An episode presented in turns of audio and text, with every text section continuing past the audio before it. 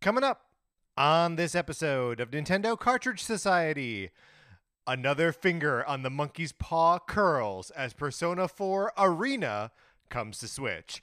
It's dangerous to go alone, so the Nintendo Cartridge Society goes with you.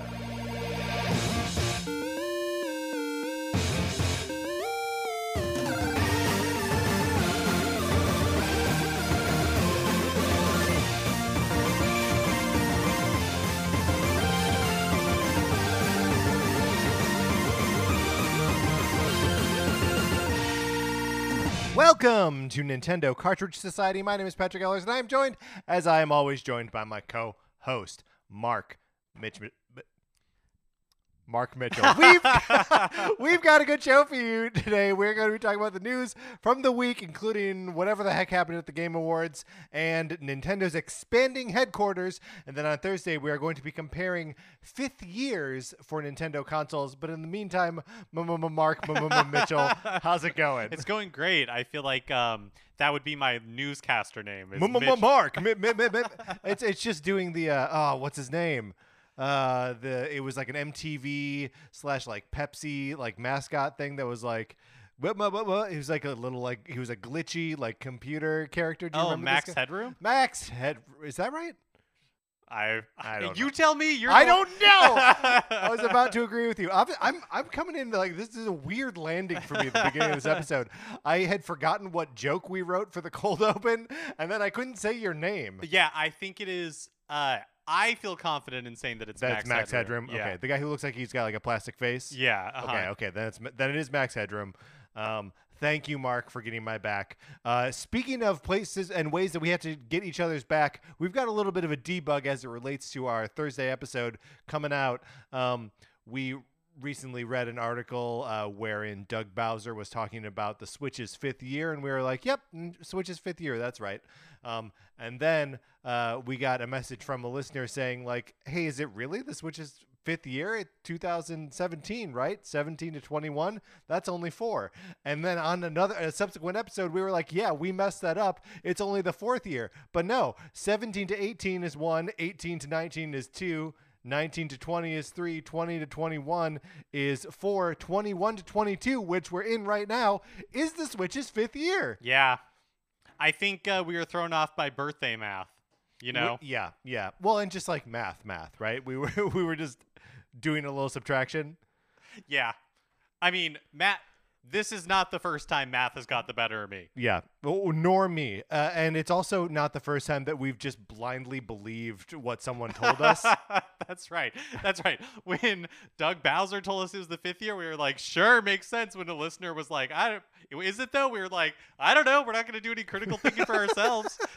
so that that is why on the Thursday episode we are going to be digging into fifth years, really, you know, atoning for our sins, uh, and just sort of comparing the Switch's fifth year to everyone, all the other consoles' fifth years, uh, just as you know, just to like kind of take the temperature of it, get Yeah. the pulse. How's it doing? fifth year, which we are in right now, Which we and we acknowledge that we're in right now. We know and we believe it. but we will not apologize to Doug Bowser. No, and uh, sorry to Pete for for not in, in- interrogating your suggestion uh, any further.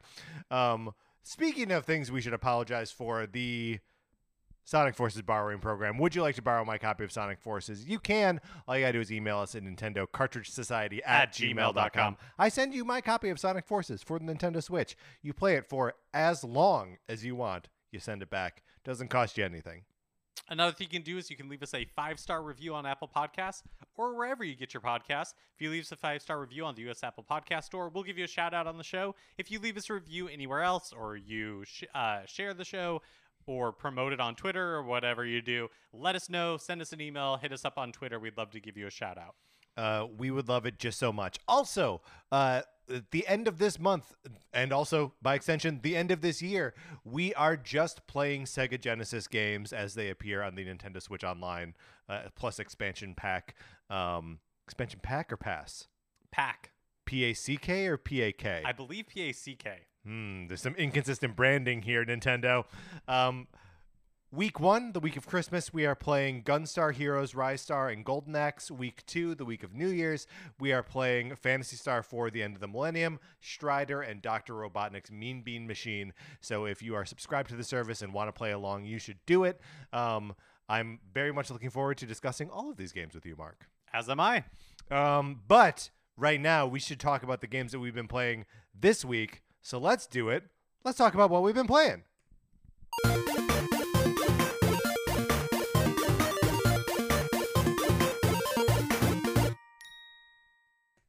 Before we move on to more substantive things, Animal Crossing, how you doing? I've been um at this point I am just playing Animal Crossing to play Animal Crossing and whatever happens is going to happen.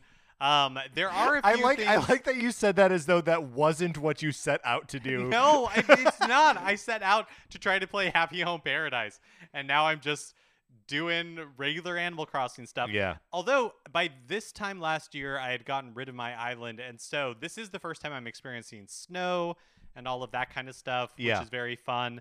Um, but I feel like I am not really making a ton of progress towards getting KK to come to my island and presumably opening up some other things. Um, but I have been planting flowers and things like that, so I don't know if there's like Build some fences. I, I guess I I guess I actually really have to, despite not wanting to for whatever reason, going to have to build some fences. I, I, Mark, I think you're gonna have to play the game. Is what you're gonna have I to know, do. I know. Well, uh, let's see. Timmy and Tommy's store just expanded, Okay. and so it's like I don't know. Do those things have to happen before KK can show up? Oh, definitely. Yeah. Oh, Yeah. okay. So maybe I'm a ways off then. yeah. I don't. I. I. I do you know what? One thing I've been I playing- I'd, I'd love to see your, your island as it is now. there's really not much to see, but it, um, but actually, this is why KK's not coming. I know, I know. Uh, yeah, that's actually that's totally true. One thing I have not done yet is I haven't gone to Harv's Island. Harv Yeah. has like shown up and been Mhm. like, "Hey, you want to come to my island?" But I haven't yet, and so I am curious if if I go to Harv's Island now, if I'm able to engage the. What is it like? Is it like the DLC version where I can yeah. No. it- spend it's, bells, or I'm guessing probably not. No, I'm guessing it probably is because Oh. that that's not part of the paid DLC. It's just part of like the regular update to the game. Right. So, um, and you know what what what that does? The spending bells that brings the various vendors like to his island on like a permanent basis. So you never have to like wait for Saharah the rug dealer to like come to your island. She's just always there. right. Ditto Red, Ditto um, Leif.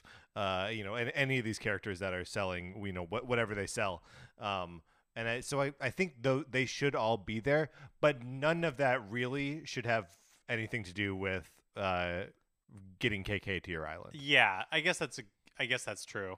Um, so I, I don't know. I'm enjoying it. Yeah, yeah, yeah. But uh, it's not what I set out to do. I just wanted to get to Happy Home Paradise, and that's kind of like just what I want to do at this yeah, point. yeah. But um, otherwise, things are you know things are going great. Well, let me know if I can ever bring anything over to your island and just like drop it off. Yeah, one thing I am trying to like, or I shouldn't say try to, because I've made zero effort to do this so Mhm, far. mhm, mhm. is I need to find a community where people are actively posting when um Turnips. turnips Mm, are- are, are you buying turnips? I have not been I see. but um I think it would just be an easy way to get a ton of bells. Yeah, I mean it's it, it's crazy how you can like take it seriously for one week and then never worry about money again. Yeah. Um, like because you can just make so much of it by finding you know wherever it is the island that has like 400 bell turnips uh, and then just selling them there. Yeah, so I need to do some sort of research to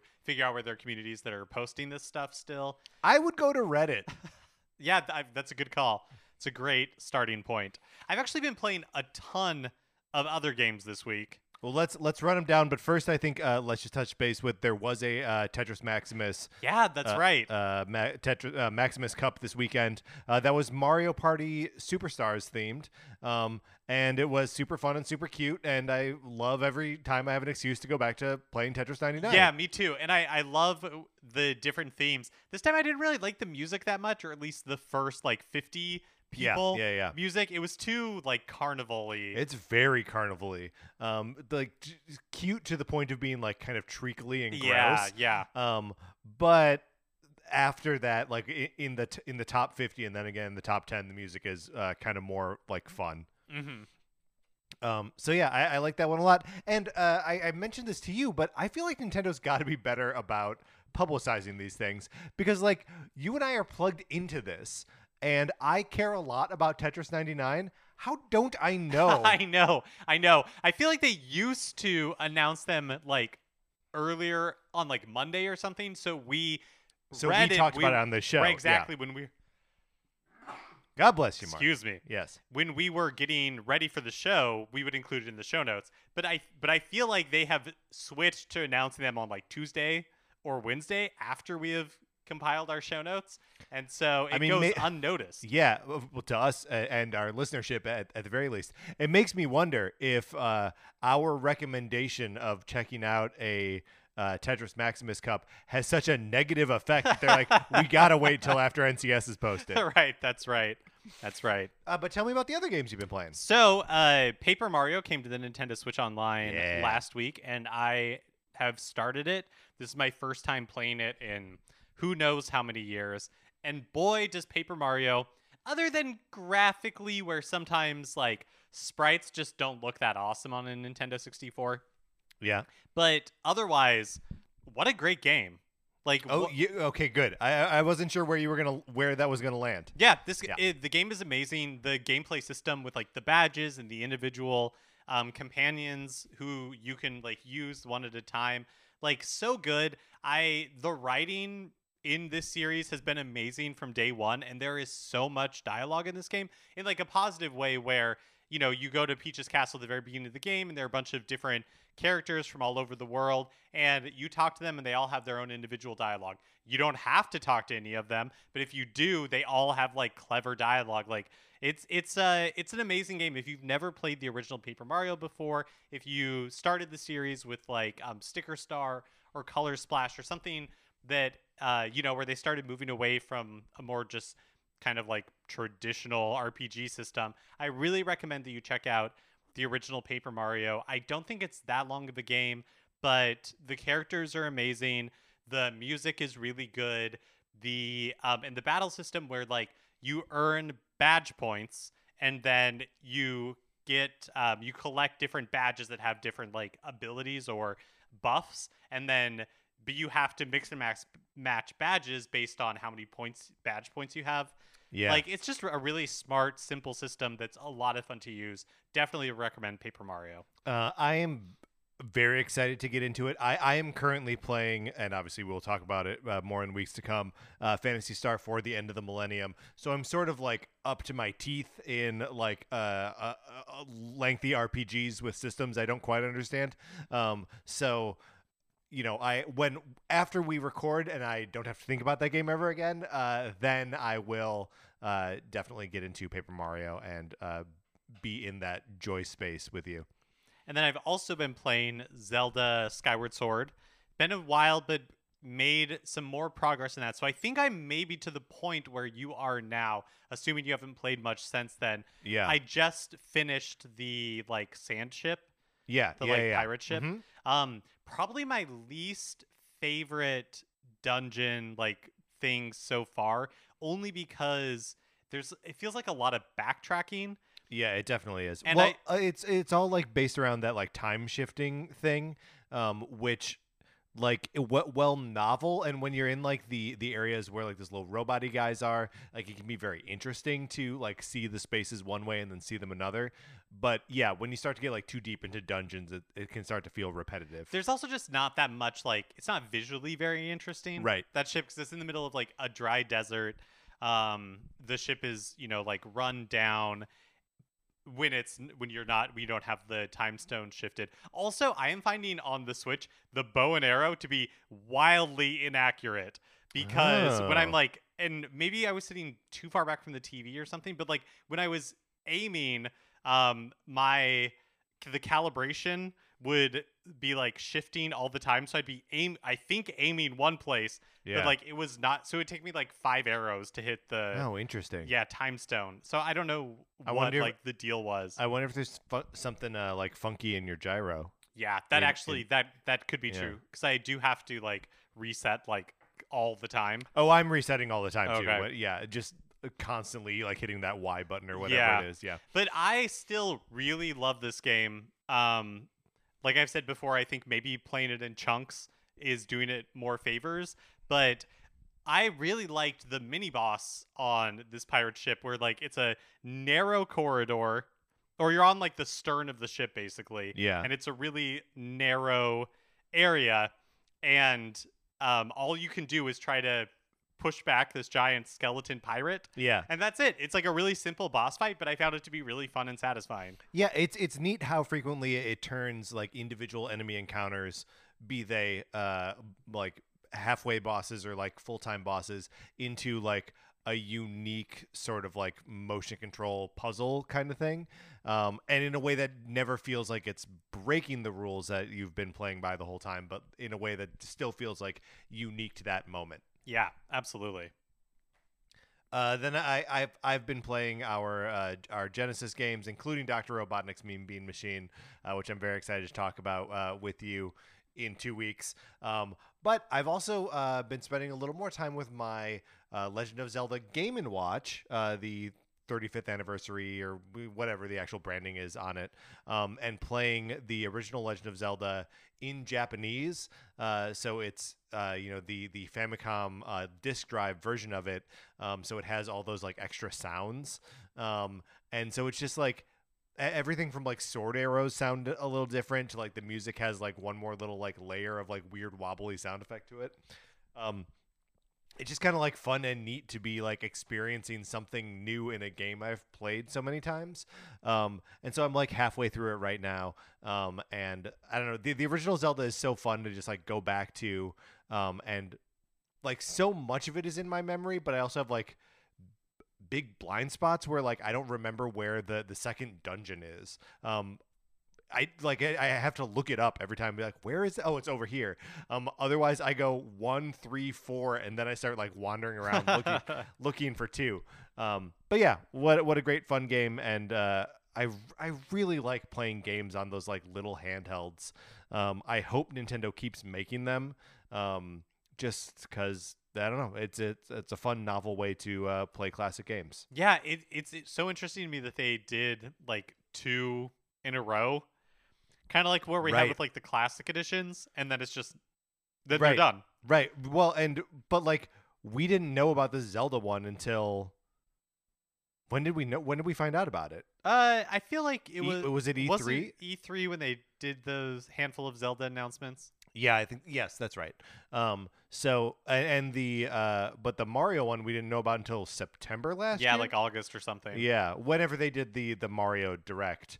Um, so you know, we'll we'll find out about these things when Nintendo decides we are worthy to find out about them. Um, but I hope they keep it up. Um, all right, well that's what we've been playing this week. Let's get into the new releases and what we might be playing next week.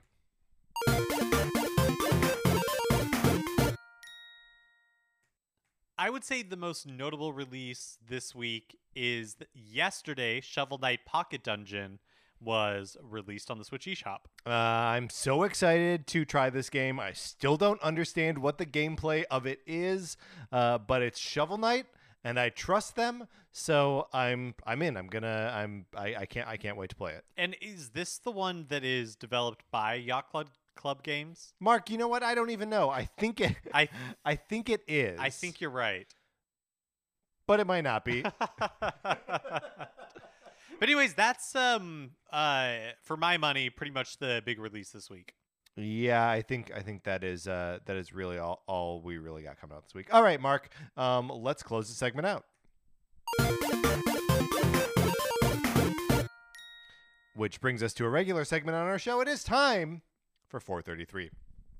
In 1952, American composer John Cage wrote a piece called 433, wherein a performer or a group of performers did not play their instruments for 4 minutes and 33 seconds. For the purposes of this show, our instruments are talking about Nintendo. So, for the duration of one performance, 433, Mark and I will talk about something not at all Nintendo related, thus fulfilling the contract of the piece.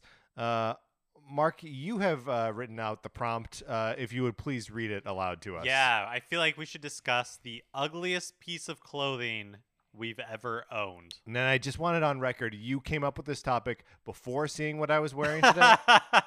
That's right. That's right. Sight unseen. That's right. That's right. Okay. All right. I just wanted to make sure you weren't subtweeting me to my face. yeah. um, so there was, I don't know if this is the ugliest thing I've ever uh, owned, but it's maybe one of the more confusing articles of clothing I've ever owned. Um, and it's a it's a young me article of clothing, Mhm. uh, like a like a elementary school me. Um, but it was a uh, like a sort of mint blue T-shirt slash tank top over it combo, Uh-huh. like sewn together.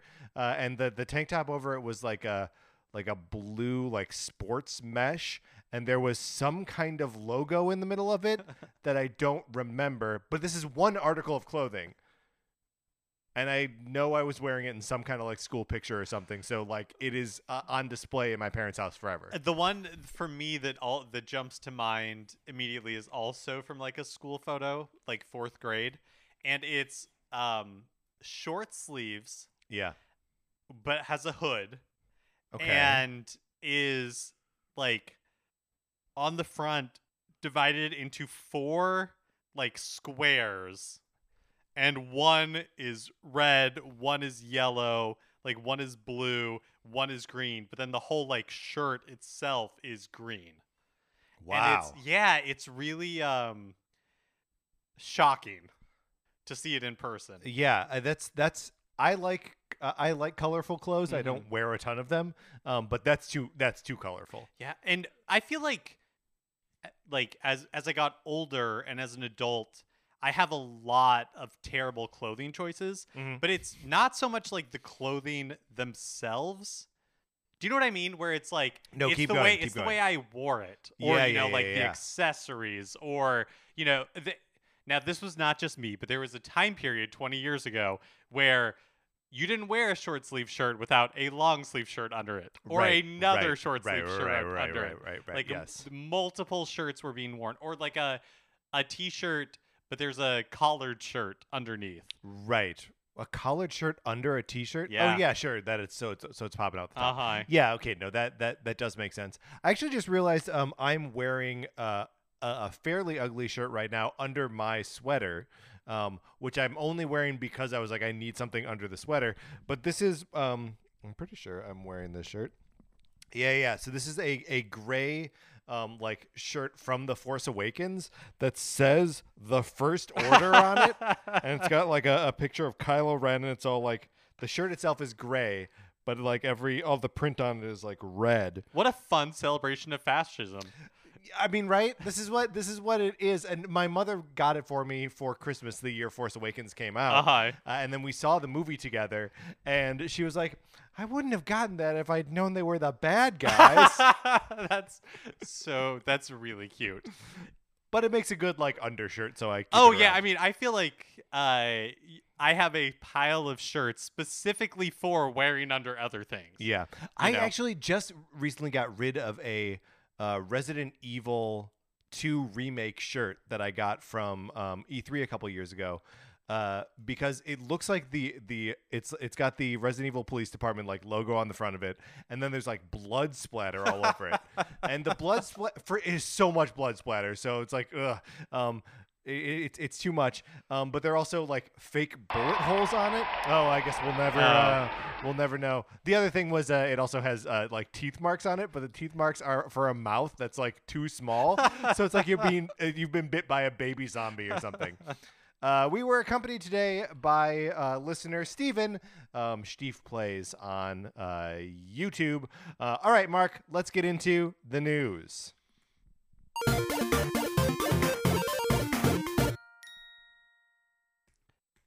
Japanese newspaper Nikkei reports that Nintendo is planning two new major office expansions to bring more development in house. Interesting. So, beginning in May 2022, Nintendo will rent the sixth and seventh floors of the Kyoto City Waterworks Bureau's new government building that is located right next to Nintendo's current headquarters. And then also planned is an entirely new building on the site of Nintendo's former headquarters. The site currently has Nintendo uh, Kyoto Research Center and the Mario Club QA team, but there's a large area of empty land that presumably that's where they're going to build this new building. Uh, and this is all like expressly for development purposes. Yeah, so the n- newspaper specifically calls out that it's for bringing like more developers and bringing development in ha- in house. And then um just you know like a few months ago at Nintendo's conference, like investor conference, they didn't explicitly call these out, but they did talk about expanding and bringing in like building up more development staff. Yeah. And so this seems to be part of that. Um, and uh, we just a couple weeks ago like got news of the uh, Redwood City, California office closing, and was it the Toronto office? There, there was another Canadian office um, that were both like you know not not development houses or, or there's no development house there. It's all like uh, marketing and um, you know sort of like market research stuff. Um, but it it seems interesting that like is Nintendo sort of like shifting some of their assets from marketing to development? like have they gotten too good at marketing and need to like move into like i just it, it, seems like there's a little like shift in priorities that we're seeing play out here Yeah, maybe. I mean, I, I feel like for there are so many times, well, two things. yes One, Nintendo's going to do whatever Nintendo's going to do, and you know, there's no way to for us from the outside to rationalize Right. or explain it. Right. But two, there's no way to predict it before it eh, happens right. there's no way to explain it after it happens Well, but yeah, exactly. but the second part of it is that I, you know, a lot of times we talk about why doesn't Nintendo do this or this seems so obvious and but the truth is that no as big as Nintendo is, it is actually a very small company and so they don't have like the resources to pursue all of these projects. Like they have to be very picky about what they pursue. right And I think that's where they've started working with third party development teams, you know, like Bandai Namco and uh, Koei Tecmo, because they have more expertise in these areas, or they just like Nintendo just needs the bodies, right? A lot of what Yeah. Monolith Soft does for Nintendo, they develop their own games, but they also have teams that are just like bodies on Nintendo games yeah to, you know, get them released on time. i mean that that's how we got breath of the wild Right, Yeah. exactly. And so I think that um, potentially Nintendo is chafing up against, you know, the limits of the size of their current in-house development teams. And so I think this is looking to address that. Yeah, yeah. The, I mean, it's it's so interesting. Um, just like thinking about Nintendo's place in the market, uh, like a, as we and you know we'll get to the the Game Awards in a little bit, but like that was a, an award show that was about announcements on other platforms, uh, like al- almost exclusively. Um, you know, if something was coming to Switch, it was sort of incidental. Um, and you know, we've lived through many uh, dark ages of uh, Nintendo not being like a, a dominant player or even really putting out like interesting stuff. So I wonder if they are, you know, now knowing that the Switch is the only pillar they have, um, if they are sort of like thinking about how to preserve that and like keep that going forward with the development teams they either have or can grow to have. Yeah, totally. It was reported last week that NES and SNES lead architect Masayuki Uemura has passed away at the age of 78. Um, he joined Nintendo in the 70s, was working on, you know, original like toys and the some of the stuff that eventually turned into like the NES Zapper he worked on, but then also the lead architect for the NES and SNES. The Zapper featuring one of the uh, best buttons on any Nintendo controller. That's right. That's right. As announced at last week's Cardies. Mm-hmm. Um, also happening last week, something you may have heard about, the Game Awards also happened last Thursday. Nintendo. I mean, if you say so, Mark. Nintendo didn't really. They, they had no announcements this year. Right. Um, and it, yeah, may, maybe not wholly unexpected, right? Like a lot of their um, Game Awards presence in the past has been sort of like uh, revolved around their Smash Brothers uh, DLC character releases. Um, like uh, three years ago was um, Joker. Last year was um, another character, Sephiroth, maybe. Yeah, Um, yeah, Sephiroth. Uh, but yeah, that is is is such like an easy way for them to like dribble out, you know, more and like interesting stuff that people actually care about. Um, and that they didn't have something like that for this year. Yeah, I feel like more often than not, they don't really have anything that's like groundbreaking. Do you know what I mean? Yeah, well, I mean the Game Awards as a like avenue for big announcements is still kind of new. Um, you know, it's it's really only been when uh, last week when we went through like the history of it and what Nintendo's done the last couple of years. Um, we got we hit 2015 and it's like they didn't announce anything here.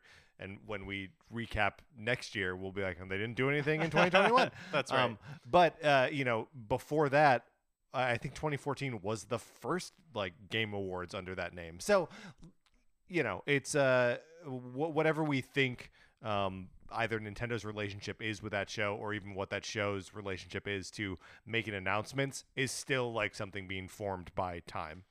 the uh, Nintendo was you know nominated in a number of categories. It won Metroid Dread won Best Action Adventure Game, and I thought it was really funny that It Takes Two ended up winning Best Family Game only because it was the only non-Nintendo game that was nominated for Best Family Game. Yeah, uh, the other best family game no- no- nomination or nominees were Mario Party Superstars, New Pokemon Snap, New Super Mario 3D World. Or, sorry, not new, but Super Mario 3D World plus Bowser's Fury and WarioWare Get It Together, and they all lost to It Takes Two. Um, and It Takes Two also won like best game. Um, so like, I don't know, may- maybe maybe that's why they couldn't compete. Um, or maybe just because none of those four Nintendo games are like obvious standouts for best family game. There's no Animal Crossing in that list, right? Um, so Well, people obviously really liked It Takes Two, and that's a game that I would like to play. But people, so I bet a bunch of people voted for it in Best Family Game as well, because they're like, we want to guarantee it wins something, right, even if it doesn't win Game of the Year. yeah, and yeah, which is I mean, so so much of this is like how do votes get split, and like how what where are people's like, you know, they want to like give something to something, you know, like uh. uh the Metroid Dread winning action adventure game of the year almost feels like a well, we're not going to give a game of the year, but it was a really good game. Yeah, so, you know. Do, do you think? Do we need to start one of those like Derby podcasts, but for the Game Awards, where we're talking about like the yeah. inside, you know, like the inside scoop, who's schmoozing who yeah, in the run up to award season? Yeah, I, I, I like that. We can get Nate Silver on the podcast. Yeah, can give us that's all, right. all, like the breakdown. that's right. Um, what? And then there was also I just wanted to shout out the most anticipated uh, game, which is a, a ridiculous award. Um, but it went to Elden Ring for I think the second year in a row. Um, uh, even though the sequel to the Breath of the Wild was uh, on on on the list and in in the was was nominated. Um, the, Nintendo ran like a sizzle reel at one point that was just like a normal commercial thing for like what they've already announced in in 2022, and the sequel to Breath of the Wild was like featured in it, and it was all footage we've already seen. Of course, like they, Nintendo did not make news during this thing, um, but in the lower right corner it said the sequel to Breath of the Wild, like just you know like they had to identify it as something, but like they don't have a name for it yet. Yeah, I mean that's what they've been calling it from the beginning, right? Yeah, yeah. Yeah. Is there any world where that is just the name of the game? No, I mean if it was like uh project, Project sequel, sequel to- to yes. Breath of the Wild, then yes, I, I believe that could absolutely happen. It's not. We're not talking about Square Enix here. At the Game Awards, the latest Sonic the Hedgehog game was revealed. Sonic Frontiers appears to be an open world game of some sort, but uh, the footage didn't really show much gameplay at all. but it it did seemingly show a lot of that like open Of the environment. world. Yeah. Mhm. Um, and you know, we we had seen like a just a snippet of a clip of this in a, a teaser a couple months ago. Um, you know, like the, the Sonic like starting to run, or what was that even like yeah, a I can't leak even or something? remember. Yeah, yeah, there was something that had us like, in knowing that this was happening. I do like that uh, snippet of the clip, just like a, wh- a whisper. Yes, of a, it's it, it's gossamer not to be dissected uh, for for that we would uh, banish it into the wind, you know.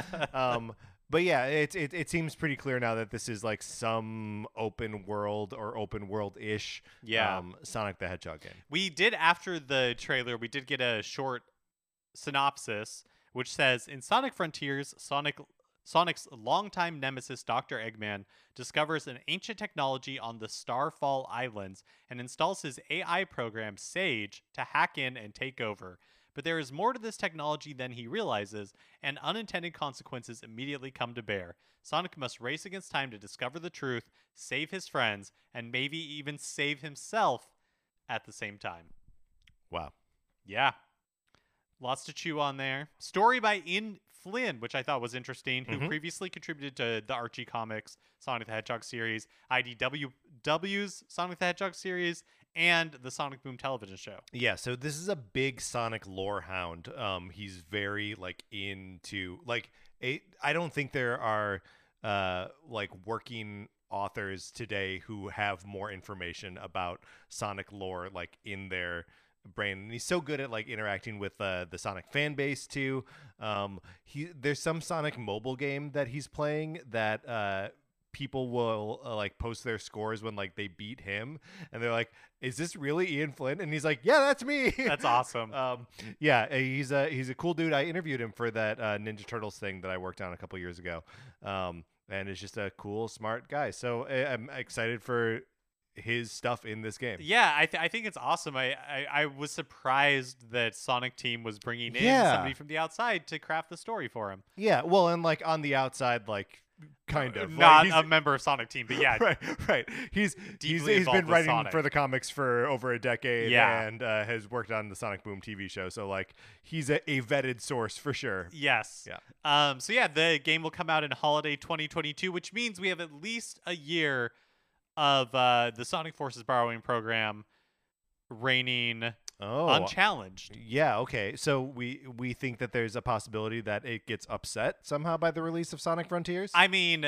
who am I to foresee the future Mm, of the mhm. Sonic Forces Forces borrowing program? Like the program will work itself out. Right. It, it will reveal to us. What yeah, to but we happen just I guess Right. what I'm saying is we just haven't had to deal with it. The question has never arisen. Yeah, that's a, that's a great point. That's a great point. so, um, and it's still a little ways off. Another kind of like weird reveal at the Game Awards is that Atlus is bringing Persona 4 Arena Ultimax to Switch. It's a Persona 4 fighting game that was released in arcades in 2013 and on the PlayStation 3 and Xbox 360 in 2014. Okay, so first, I just want to, for a second, live in the world of uh, how what Atlus does to support their mainline Persona games, because it's so cool that for most Persona games, or not most, but for many Persona games, they end up putting out like a fighting game featuring the characters. They end up putting out like a rhythm game, like a dancing game featuring the characters. Um, that we had that Muso for um, Persona 5, where it's just like they are living in the worlds of one specific game, not like the whole franchise, Yeah. right? Um, it would be like if uh, Square Enix was like, yeah, now we're doing a Final Final Fantasy VII rhythm game and a Final Fantasy VII fighting game, and will they sort of like butt up against those things with those characters appearing and stuff, like Final Fantasy Theatrhythm or uh, like Ehrgeiz back in the day, and other like Final Fantasy like action games. They're never like so strictly one game in the franchise. Uh, they usually do like a you know a little like wider uh, take at it. Um, but it's so it's so cool. Like yeah, uh, you know, if if they had done if like Fire Emblem were doing this and they were like, okay, here's a Fire Emblem Three Houses fighting game, I, I would be so there. Yeah. Right. I do I do think it's really cool and I, I feel like it speaks one very highly of the characters, but also the it's cool that the fan base loves these characters so much that Yeah. they can like support these spin-off projects. I also think it's interesting that they like cluster it where it's like, no, this is Persona 4's time. You Yes. know? Yes. And then Persona 5 comes along and this is Persona 5's time. Right. They thus far, to my knowledge, you know, it's not like uh, Persona 5 is out, but here's this Persona 4 fighting game. Like it seems very much like every era right. gets its due. Right. Well, and Persona 4 Golden recently came to PC, right? It came to Steam. Um, so maybe like they're in the sort of uh, redistributing the uh, Persona 4 games so that they're accessible on other consoles. and on uh, just other platforms, but still not on Switch. Yeah. I mean, it's also an anniversary year for Persona. Or we're Oh. entering, or like 2022 is a, and they talked about like, oh, we're going to announce a bunch of different like projects for Persona. Yeah. And so I think this is just one of them. Um, but I also think it goes back to the point that you've had many times about like the Persona mainline games on Switch, which is that they are just never. I They're mean, never coming. Never say never, but they're never. but they're coming. never coming. Yeah, and Yeah. that we will continue to get these spin-offs because the Switch is a large enough platform that it makes sense to bring these games to Switch, but not the main event. Right, right. And the main event will still be a draw back to the platforms that they're originally on. Although the the, the fact that Persona 4 Golden came to um, PC does confuse me a little. I but like Because at that point, why not put it on everything else? Yeah, I mean, I know that, um,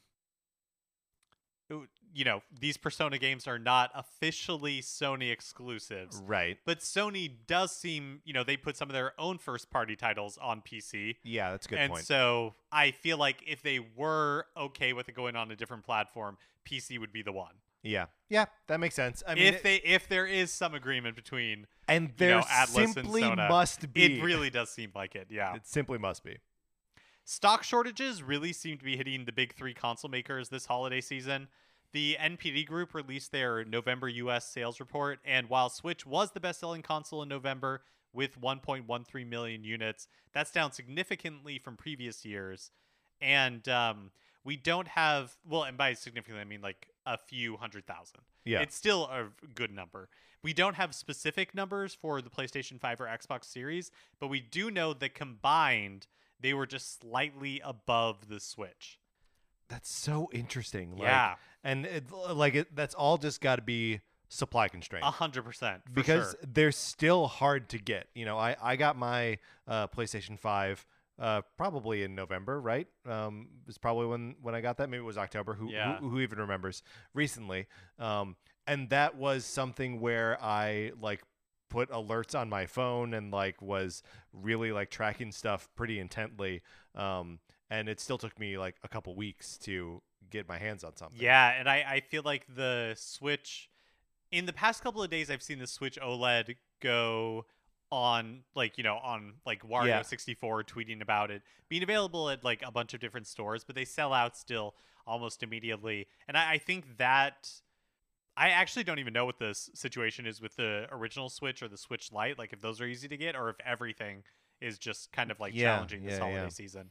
I mean it yeah, and I mean that that sort of goes back to um, you know, what we were talking about with like design uh or N- Nintendo increasing like the their space for um development of software that like the next the next like marketing beat of like we have new Switch hardware to sell is going to be so far away Yeah. because like you can't it doesn't make sense to launch new hardware or like new exclusive hardware right that would, runs its own games and isn't uh, backwards and forwards compatible um, in this environment Yeah, yep. I mean, I feel like uh, it seems to me most likely that the Switch OLED was supposed to have like this upgraded chip Yeah. that was rumored and reported in Bloomberg for a long time that would upscale to 4K and that that was going to be Nintendo's kind of like stopgap. But uh, I think just like because of all the component shortages, Yeah. they were not able to do that. And so they just went with what they had just without like the Switch OLED, just without that upgraded chip.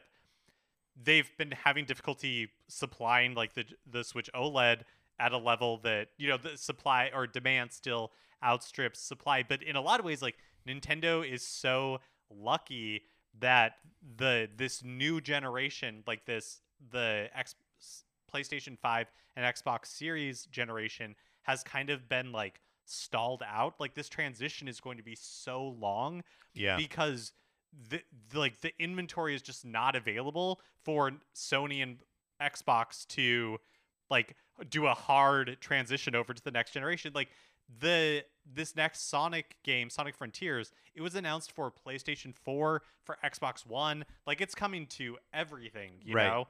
And so not the wii u not the Wii U. But I feel like the timing for Nintendo is very fortuitous yeah because I think like the start of this next generation. It's going to be at least another year before there's really a lot of you know supply out there enough supply that makes it feel like the playstation 5 generation has really started Yeah, well, and that's uh, I, s- like I think a little bit like by design and philosophy of both Microsoft and PlayStation that like uh, or Xbox and PlayStation that they're like sort of blurring the line between uh, console generations, um, and it just uh, that.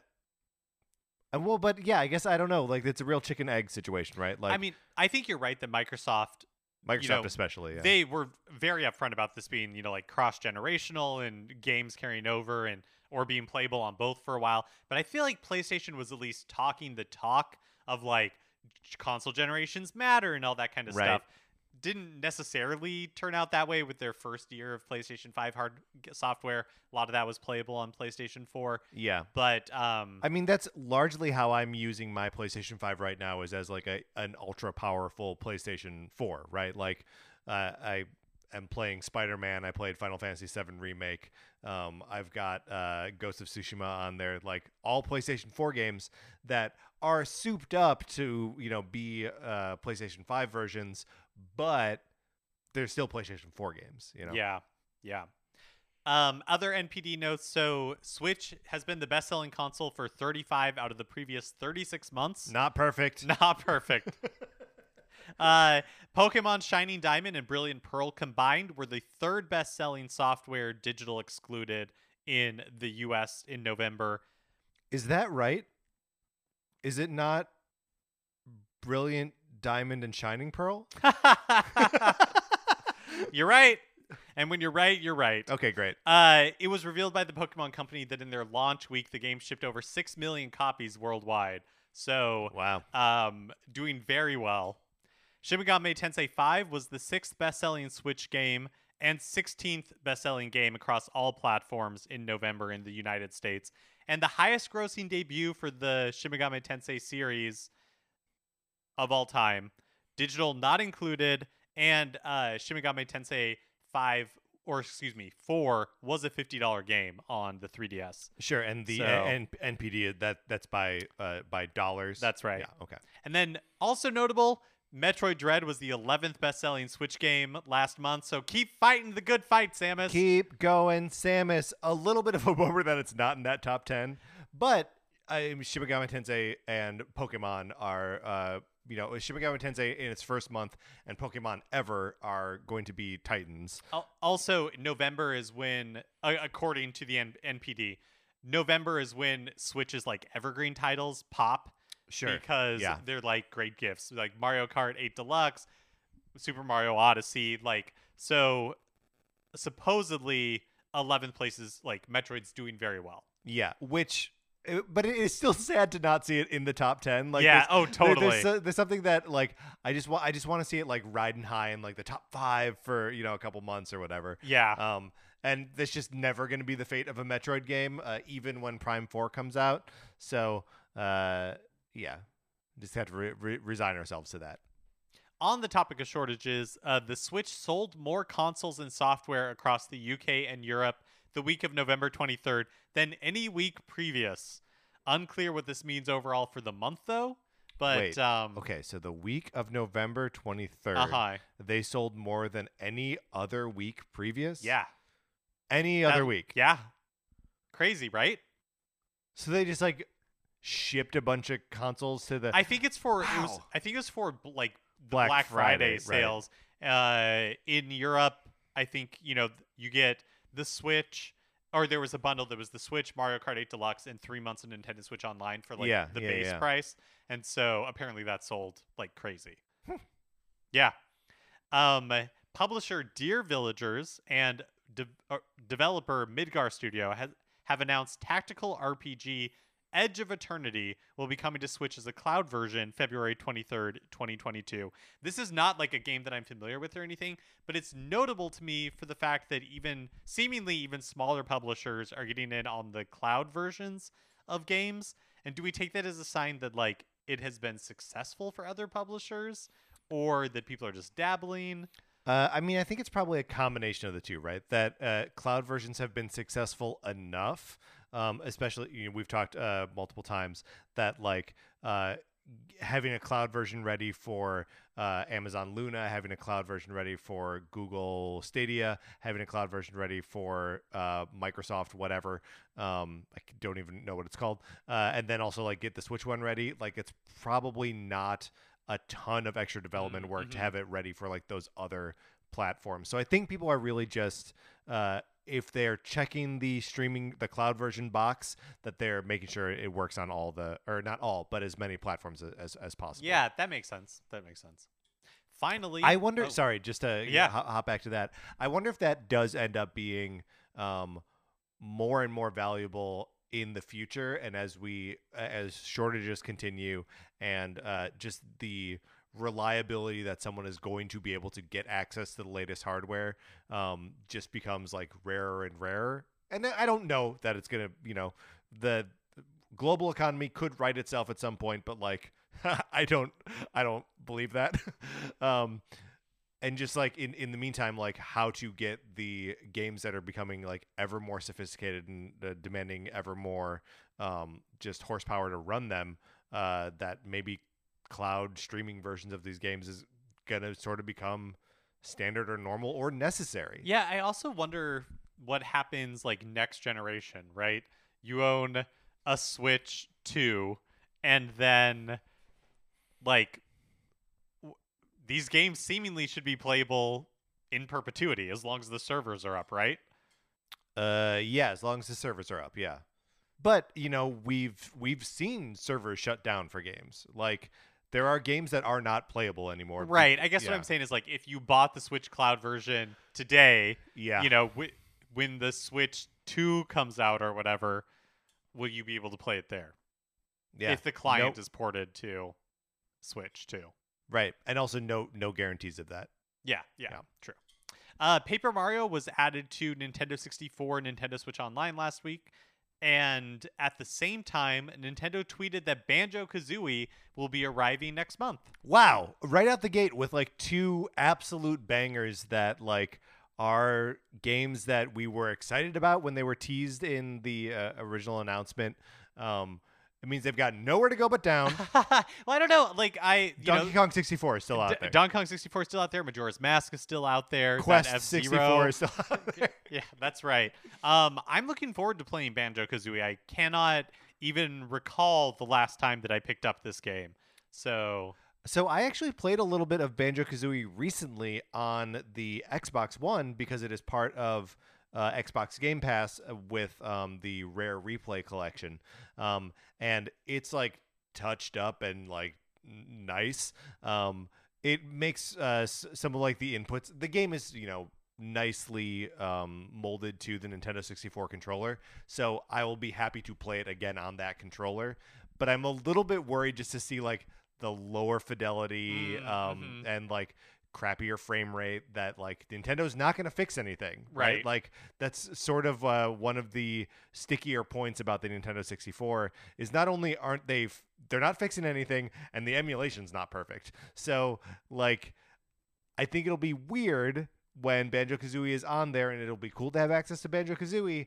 But if you have an Xbox and you're subscribing to Game Pass, you have access to a better version of it uh, already for no additional pro- no additional cost. uh, for me, there is something that has been fun about playing these games, warts and all. yeah, Like, it's kind uh, but they might be new warts. Is yeah, the problem, no, no, there yeah. definitely might be new warts, but I don't know. There, it's um, a fun kind of like reminder of, you know, like the limitations of these consoles, Yeah. but what great games, like there are on there. What Just- great games there are!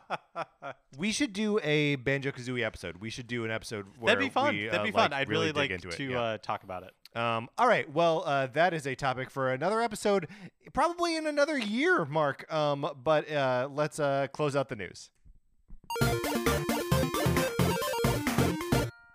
Okay, that is going to do it for this episode of Nintendo Cartridge Society. Remember, please rate, review, and follow us on Apple Podcasts. If you like the episode, you can share it on Facebook or Twitter or wherever you share stuff. We appreciate it. when you do, you can follow us on Twitter. I am at Patrick underscore Ellers. Mark is at MKE Mitchell. And the show is at Nin Cart Society. You can check out the Facebook page, which is just Nintendo Cartridge Society. Olivia Duncan made our logo. Our theme music is provided by 8 You can get more of his music by going to 8bitbetty.com. And actually, uh, Mark, you and I were just uh, texting today about uh, an 8-Bit Betty project. Uh, it's not actually an 8-Bit Betty project, but the uh, same composer behind 8-Bit Betty uh, did a bunch of lo-fi um, Christmas carols under the name Sleep Facing West. Um, you can find those on his YouTube channel, Sleep Facing West, and they're all great. Uh, so check those out, or you can listen to 8-Bit Betty uh, by going to the website, or by listening right now. For my co-host Mark Mitchell, this is Patrick Eller saying thank you for listening.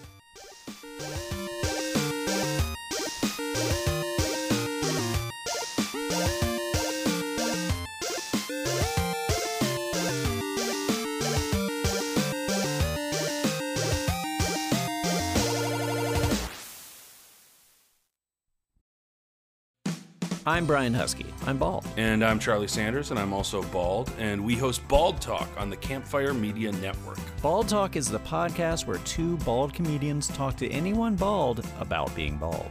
But this show isn't just for baldies, Brian. Harrows will love it too. Bald Talk gets into vulnerability, vanity, insecurity, and self acceptance, reminding us that we all have our respective bald spots. Not that bald spots are a bad thing. No way. I mean, my entire head is one big bald spot. It is one huge, beautiful bald spot, Charlie. Get Bald Talk on Apple Podcasts or wherever you get your podcasts. I mean, I I have like a little bit of hair, but not like you. Like you're really bald. I'm truly bald. Great. I mean, it's I'm great. balder than it. you. You are balder than me. Only on Bald Talk. Campfire